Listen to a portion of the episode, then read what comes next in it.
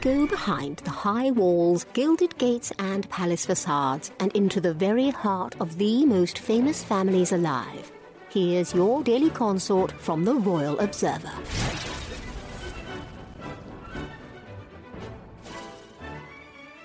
Catherine, Princess of Wales, has been labelled a peacemaker she recuperates from a serious abdominal surgery.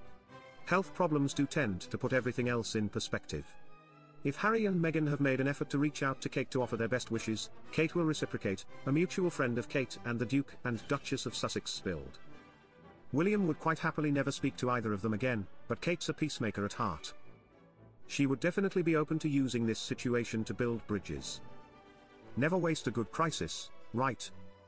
The confidant added. You have to remember that Kate and Harry were exceptionally close.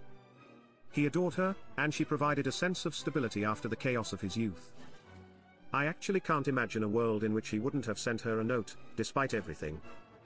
They continued, everyone in the family has, frankly, had enough of the whole feud narrative. It's way past time the whole thing was put to bed. Trust has been damaged, and I don't think they are ever going to be calling each other for a heart-to-heart -heart like the old days, but it's time to move on. But the rift between the former Fab Four of millennial royals is likely permanent. I'm ready to move past it.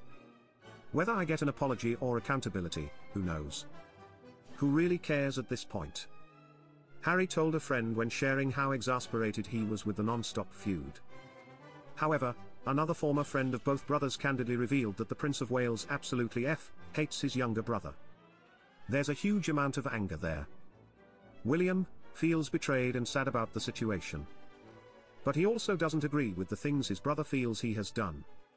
He feels he has lost Harry and doesn't want to know this version of him, Omid Scobie wrote in Endgame when sharing what the siblings' former pal spilled. There is no way back for the brothers.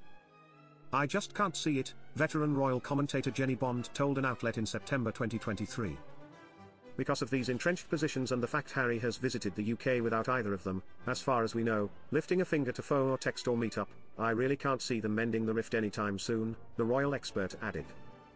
William is hurt so deeply that I think he probably just blanks Harry out of his mind most of the time. He has moved on with his life, and I guess so has Harry, she continued. As the Royal Observer previously reported, the rift that has developed between the once close royal siblings has been there for a few years now but went nuclear once Harry attacked William in his memoir, Spare. The Daily Beast reported on the insider revelations.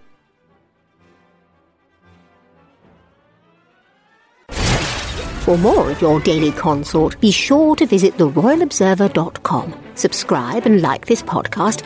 Oh, and keep calm and carry on.